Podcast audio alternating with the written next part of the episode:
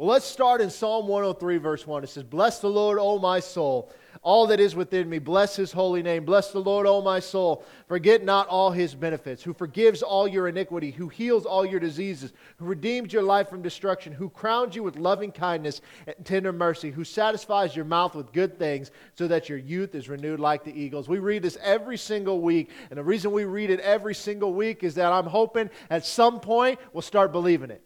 I'm hoping at some point that we will walk around as if we truly, truly believe what the Word of God says. And I'm not saying that you guys will walk around with your head down, but the thing is, is that we live in a society today.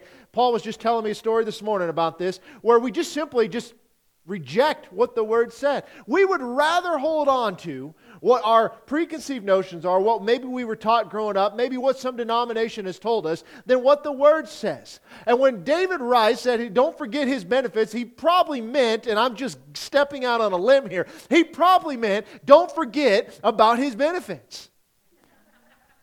Call me crazy. Some of you do. But he says that the benefit of the Lord is that he forgives our iniquities and he heals our diseases that our lives are redeemed. Those mean something. You see, the problem we have today is that we are so centered on us and not God that we've lost sight of the character of who God is. Even our worship songs today, a lot of them, if you look at what the subject is, it's you. It's like we're worshiping ourselves. Why are we doing that? Well, because we obviously have it all together, don't we? I mean, Listen, you know that's not true. I can tell by looking at some of you. And we just, we seem to think we've got this idea. It's like, God, I'm so glad that you've set us free from sin, that we don't have to spend eternity in hell, but we get to be with you, but that's all I want from you. I want nothing. And David says, don't forget these other benefits. What do you do with him when he says that he heals all your diseases? We say, well, sometimes he heals all your diseases, or sometimes he heals some of your diseases, or sometimes he doesn't heal any of your diseases, and you just have to walk around sick, and you just have to walk around defeated, and you just have to walk around tired all the time, and you just got to walk around and just be like that because you know what? That's just God's will because we've rejected the word of God. We would never admit it. Those are words that we would never use, but the truth of the matter is is that when we hold this thing up and when we read it, we read it with lenses on saying, "Okay, God, I know that's what you said, but let me tell you what you meant." Because we refuse to just say, "Okay, God, what did you say and how do I apply it to my life?" And that's where we're at. And as you've seen, as we've, we've built upon this idea of where did God go? What happened to this all powerful, all knowing being that we, we claim to worship? You can see that there's so much hindrance in our way that keeps us from acknowledging God for who He truly is. I saw this meme this week. I love memes. I just want you to know that. I, if you are friends with me on Facebook, I don't want to sound arrogant, but my meme game is on point. I just want you to know that because they're just, they're so funny. But you guys remember the old Scooby Doo? And at the end of it, like, well, let's just take this mask off and see who was really behind it. And I saw this meme, and this is perfect. Okay, I should have I should have put it up. I didn't think about that. Doggone it! You should follow me on Facebook. That's where you see this stuff. But it's it's it's got uh, uh, who's not Shaggy, the the main guy, Fred. Fred, the blonde hair, good looking guy, right? Should have named him Chris if they were thinking straight, but anyway. And and he says, Well, let's just remove this mask and see who's causing all the problems of my, in my life. And he pulls the mask off, and it's Fred. We want to blame the devil for everything. We want to blame our circumstances, but the truth is, is the only sta- thing standing between you and the promises of God is you. That's it. It's not the enemy. You know why? Because he can't. He goes around like a roaring lion, seeking whom he may devour. Which means he has no authority except the one that you give him. You are your biggest enemy. You are your biggest problem because we don't accept this word as truth. We want to go and cherry pick it. We want to go and just say, well, you know, but they didn't, they didn't teach me that. And, and are you sure that's what it says? I mean, I get asked these questions all the time. And it's like, well, read it for yourself. You tell me if I'm wrong. You know, I have, I have arguments with people. I know this is hard to believe, but I have people that I'm very close to that uh, around the country that are in ministry in different aspects that hold to different beliefs. And when we have these discussions, many, many times, I always say, okay, but what does the Bible say? And they always say, well, yeah, but it says uh, my denomination believes this. And I'm like, well, that's great. I don't care. What I care about is what does the Word say? That doesn't mean I'm right on everything. That doesn't mean my understanding of Scripture is right on everything. It just simply means if we're going to look for an explanation, let's start there and not what a denomination says, not what a parent had said, not what a pastor had said. Did you know this? Bear with me. Pastors can be wrong. Now, I know y'all have never experienced that, but it happens in other places. So you should just give some grace there. But what are we talking about? We're talking about the power of, power of God. Here's the thing. Here's what I know God never changed. He was powerful when he created everything. He was powerful when he brought Israel out of Egypt. He was powerful when they crossed the Red Sea. He was powerful when he brought them into the promised land. He was powerful to help them defeat the enemies that were harboring themselves in the promised land. He was still powerful when they were in Babylon in captivity. He was powerful when they came out of captivity. He was powerful when Jesus showed up on the scene. He was powerful when Jesus died on the cross. He was powerful when Jesus was raised from the dead. He was powerful when Jesus went up into heaven heaven. He was powerful when the Holy Spirit came down upon the people, putting that power in them. And guess what? The power never stopped. It never stopped, but yet we, we just act as if it did. Because part of it is, is we don't understand Scripture and we don't understand the Word. And truthfully, we don't want to. You know, we talk about mental health and all of this is a big buzzword right now. Do you realize that depression has become like a badge of honor? We wear it, it's like, oh, I have anxiety, oh, I'm depressed, and all of that. There are legitimate cases, don't get me wrong. But you know, from a believer's standpoint, that if we simply accepted who we are according to Christ, we have nothing to be depressed about. Have you ever noticed that we live in what would be argued the greatest country in the world? We have nothing to worry about. You're not waking up in the morning thinking, boy, I sure hope the water works. You've never went to flush your toilet hoping that it was functioning, right? Because we have confidence in it. We've never wake up thinking, I don't know where my next meal is going to come from because we live in a country that has freedom and freedom affords for those great kind of things. And yet, we're sad. We're depressed. We have anxiety like there's no tomorrow. You go into some of these third world countries where they literally don't know where their next meal's coming from. They don't deal with these issues. Why is that? Because we are exactly what Moses warned the nation of Israel not to become. And when you go into the promised land, remember, you didn't plant those fields. You didn't plant those vineyards. You didn't build those houses. You didn't dig those wells. Never forget to glorify God who brought you into this place. And with that, we should never forget to glorify the God of this scripture who's given us benefits. So, in looking at this and part of this, we have began to study and look primarily at the idea of communion. Because what about it? Is it a religious ceremony or is there something more to it? Last week, as we got into this, we've been really focused on the bread. The reason we've been focused on the bread is because we always have focus on the blood, right? The wine, in our case, the grape juice. We're focused on the blood because what did the blood of Jesus do? It removed the sin from us. But the question comes down is what did the body of Jesus do? And I'm going to show you today that there were three parts that were set free by the works of Jesus. I'm going to show you that in Scripture. But we're going to also begin to just unpack this a little bit more because it comes down to what do we do for communion? Well, most churches do it once a month, once a quarter, or once a year. Is that what Jesus intended? Was not the communion, as we call it, and I'll show you why we call it that here momentarily, was not the communion that he partook of, where he says, Do this in remembrance of me, part of the Seder meal, which is during the time of Passover. Thus, shouldn't we simply do it annually? I mean, if we're going to put it in context, that's what was happening. Did he intend for it to be more? You see, it always comes back to this idea of the bread, and we've got to look at this from what Scripture says. And so, as we've done this, we realize that when Jesus said that I am the bread of life, we're talking about to Exodus chapter 16. So, let's look at this in John 6 today. Now, we've read this before, but I want to unpack this a little bit more as we go forward. In John chapter 6, we're going to start in verse 22. On the following day, when the people were standing on the other side of the sea, saw that there was no other boat there except the one which his disciples had entered, and Jesus had not entered the boat with his disciples, but his disciples had, not, had gone away alone. However, other boats from Tiberias near the place where they ate bread after the Lord had given thanks. So, what's it talking about? The context here is the feeding of the 5,000. This is what had just taken place, right? Five loaves, two fishes. When the people therefore saw that Jesus was not there, nor his disciples, they also got into boats and came to Capernaum, seeking Jesus. And when they had found him on the other side of the sea, they said to him, Rabbi, when did you come here? Jesus answered them and said, Most assuredly, I say to you, you seek me, not because you saw the signs, but because you ate of the loaves and were filled. Do you realize what a bold statement this was? What signs is Jesus referencing? Because they're seeking after him not because of the signs, but because they ate of the bread. That's what Jesus said, right? Is that? Yes. I'm not I'm not making this up.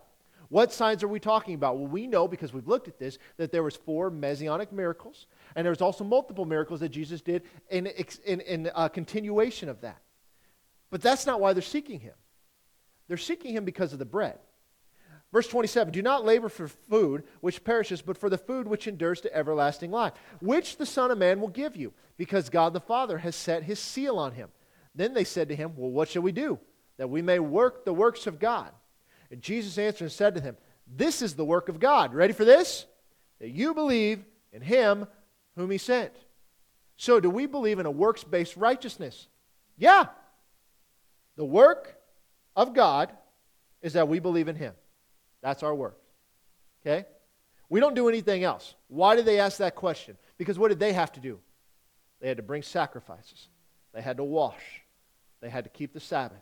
They had a whole list of things that they had to do, and they're asking Jesus, What do we have to do? That we can do the works of God. We want to do them as well. well here's what you do you believe in me. Therefore, they said to him, Okay, well, what sign will you perform then that we may see it and believe you? What work will you do? Our fathers ate the manna in the desert, as it is written, He gave them bread from heaven to eat. So, what they're saying here is this was a sign to them, right? That this bread brought nourishment. It was the bread of life. We saw that in other places. Jesus said, Most assuredly, I say to you, Moses did not give you the bread from heaven, but my Father gives you the true bread from heaven.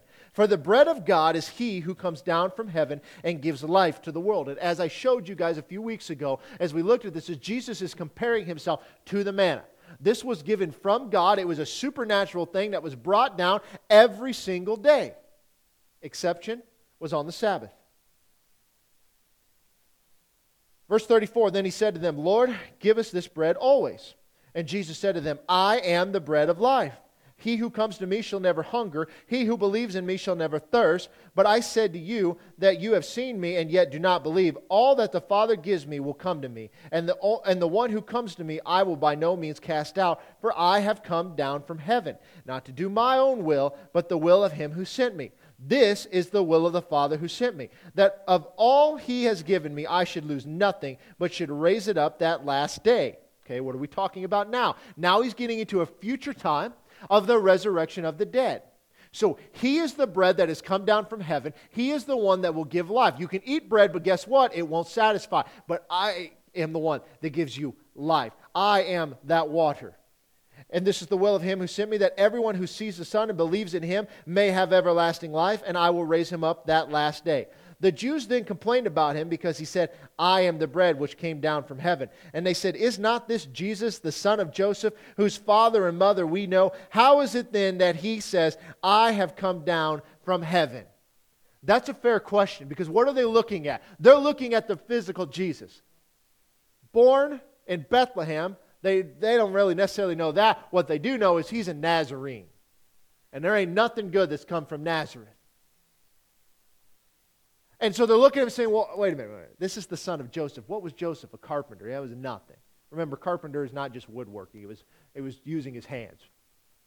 So looking at Jesus and saying, well, wait a minute, how can you how can you say this? They're comparing it to him. It's kind of like you guys know my sister, she's saying here before she's adopted, right? And she gets up on stage and she's got this beautiful voice, and people's like, How is that your sister? And then I say, Well, she's adopted. And they're like, Oh, it makes sense now.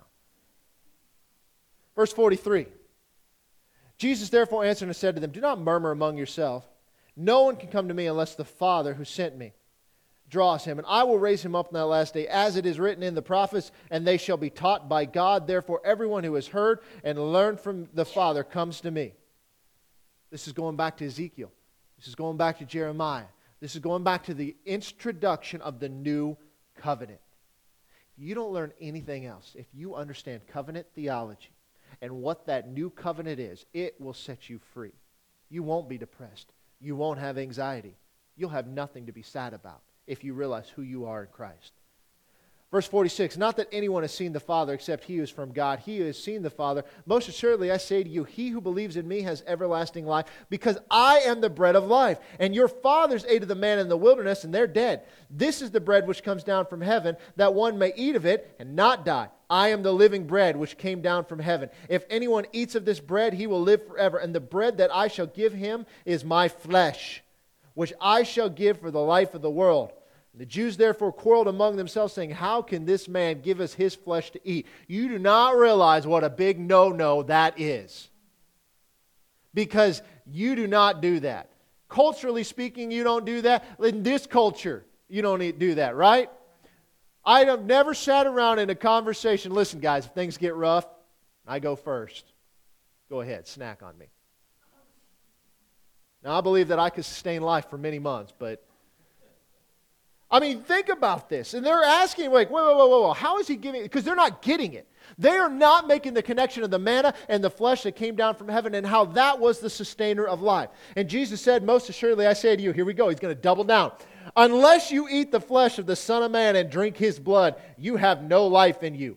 Whoever eats my flesh and drinks my blood has eternal life, and I will raise him up at the last day. For my flesh is food indeed, and my blood is drink indeed. He who eats my flesh and drinks my blood abides in me, and I in him. As the living Father sent me, and I live because of the Father, so he who feeds on me will live because of me. This is the bread which came down from heaven, not as your fathers ate the manna and are dead. He who eats this bread will live forever. These things he taught and said in the synagogue in Capernaum. So, in other words, he showed up to church and he got up and said, Hey, y'all, eat this. Can you imagine? Now, we know what he's talking about because we have the privilege of hindsight, but this is a foreign concept to them. Because, in their opinion, the manna was given by God and it was food, but what did they want? Not manna. They wanted everything else. And so Jesus is saying, Listen, that bread that was supernatural that came down, that is me. It is my body. You have to eat of my flesh and you have to drink of my blood. And he's going to later prove that doing what? In the time of the Passover. When the Passover comes, he is going to say, This is my body, which is broken for you. This is my blood, which is poured out for you. As often as you do this, do this in remembrance of me. So we're getting into 1 Corinthians chapter 11. Now we have to understand that. 1 Corinthians is talking about to the, the, church of Corinth, and they are screwed up. They are an immature church. In 1 Corinthians 3, it talks about how they should be more mature, but you're not. So I have to give you these, these, these elementary things. But then Paul goes on and he says, Now listen, I want you to understand this in verse 17. Now, in giving these instructions, I don't praise you, since you come together not for the better, but for the worse. First of all, when you come together as a church, there's a twofold statement in this. Number one, that the church is not where you come together at, right? It's all of us. Born again believers are a part of the church. And when we come together as a church, there are some instructions that should be followed here. All right? I hear that there are divisions among you, and in part, I believe it. For there must also be factions among you, that those who are approved may be recognized among you. Therefore, when you come together in one place, it is not to eat the Lord's Supper. For in eating, each one takes his own supper ahead of others, and one is hungry and another is drunk. What? Do you not have houses to eat and drink in? Or do you despise the church of God and shame those who have nothing? What shall I say to you? Shall I praise you in this? I do not praise you. Now, we have this idea of the Lord's Supper, and he's getting on them because they are coming looking for food. They're looking for a meal, they're looking for something to eat. And he said, You're missing the entire point. Now, some will argue if you ask a, a Jewish person that does not necessarily think that the way that we do, what, what this would be talking about is this has got to be at the time of the Passover, because that would be when they would come together. There's a problem with that. Now, I want you to think about this the festival dealing with the Passover was not celebrated together, it was always a family unit. It was done in the homes. When they gathered together as a church, number one. Number two, the church in Corinth was primarily Gentile, it was not Jewish. And Paul, in no way, has ever instituted the idea that the Jews had to keep the Seder meal and the Passover because it was given to the nation of Israel. Because who did the Lord pass over? It was the nation of Israel. It was done in remembrance of that event. Never forget what God has done but for you when he took you by the hand and brought you out of the nation of Egypt. So that can't be what's going on. So there has to be something else here. Let's go to verse 23. For I received from the Lord that which I also delivered to you, that the Lord Jesus, on the same night in which he was betrayed, he took bread. And when he had given thanks, he broke it and said, Take, eat. This is my body, which is broken for you. Do this in remembrance of me. Now, I showed you last week the idea of the matzah During the Seder meal, they would have this here, and inside of it are three individual pouches, and the middle piece was what they always brought out. And the middle piece that they would drag out, they would break it in half, and they would put that half in what was called the afikomen. Or they would wrap it. Now, we have fancy ones, but a lot of times they just wrap it in a cloth, and then it would go and be hidden. And at some point during the meal, the children would go and look for it. And the one who found it got to bring it back and redeem it for a prize. So you can see the symbolism that's going on here. You've got the Trinity in the, uh, the Matzah and you're pulling out the middle one. For the first time in history, the Trinity was separated. But it's going to be brought back together. Then Jesus, after this is when the, the Afikomen would be brought out, he would pull this out and he'd say, This is my body which is broken for you. So now we've got two parts going on here. We've got previously what we read in John 6 that he is the bread of life and that you have to eat of his flesh. But we always focus on the blood. So here you've got the body that was broken for you. So we've got two parts. There is no way that we can deny that there's two distinctions that are going on here the body and the blood. We know what the blood did. We've heard it our entire lives. You are song after song after song about the blood of Jesus. I would love it if somebody wrote a song out of John 6. I don't know what tune you'd put to it, but about eating his flesh, and well, that'd be interesting, wouldn't it? That'd be one of those things where you have guests come in and you'd be like, you know, maybe we need to change the set. I don't know. But the thing is, is he's making a distinction. This is my body, which is broken for you. The afikomen, that which was gone, has now been brought back. It is now broken for you do this in remembrance of me. In the same manner, he took the cup after supper, again, so we know what this is the cup after supper, the cup of redemption, the third cup, and the Passover meal. This is the cup, is the new covenant in my blood. This do as often as you drink it in remembrance of me. For as often as you eat this bread and drink this cup, you proclaim the Lord's death till he comes. That last line there is what we're talking about. How often do you do this? Well, in context, what are we talking about? We are talking about the Passover meal. That is going back to the time that Jesus said it. It was in the Passover meal. So, as often as you do it, well, how often do they do it? Every year. So now the Passover now is no longer a celebration of them fleeing Egypt. It is now a celebration of the work that Jesus did, if you're a Messianic Jew. But is he talking about the only time we do this is that during Passover? I'm going to show you today that it's not. As often as you eat this bread and drink this cup, you proclaim the Lord's death. So you could take it saying that, like, as often as we do it would be once a year. But why not just say, every year I want you to do this, every Passover? It's almost like it implies that you should be doing this more. Now, there's a result of not doing this correctly. Verse 27. Therefore, whoever eats this bread or drinks this cup of the Lord in an unworthy manner will be guilty of the body and blood of the Lord. Let a man examine himself, and so let him eat the bread and drink the cup. For he who eats and drinks in an unworthy manner eats and drinks judgment to himself, not discerning the Lord's body. For this reason, many are weak and sick among you, and many sleep. For if we ju- would judge ourselves, we would not be judged. But when we are judged, we are chastened by the Lord, that we may not be condemned by the world. So, what part of it is not being discerned that is causing some to be sick, some to be weak, and some to be dead? It wasn't the blood. You're not discerning his body. This is my body, which is broken for you. Jesus made clear distinctions in the body and the blood. Very clear distinctions. Paul is referencing those distinctions, and then he says the reason that there are some that are weak, sick, and dead is because we don't discern the body of the Lord, which is my whole point. Is that we have got to look at this from a scriptural standpoint. So now, as we bring these things together, we begin to see okay, that Jesus was the manna that fell that that was a representation of his body. And that through that body, we see living water flows. Remember the striking of the rock. That's all in 1 Corinthians 10. It talks about that. We'll come back to that later.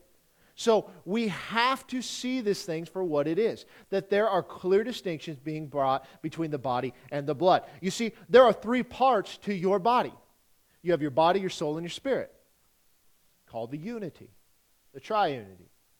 So we are body, and we are spirit, and we have a soul. What is a soul? The mind, will, and emotion.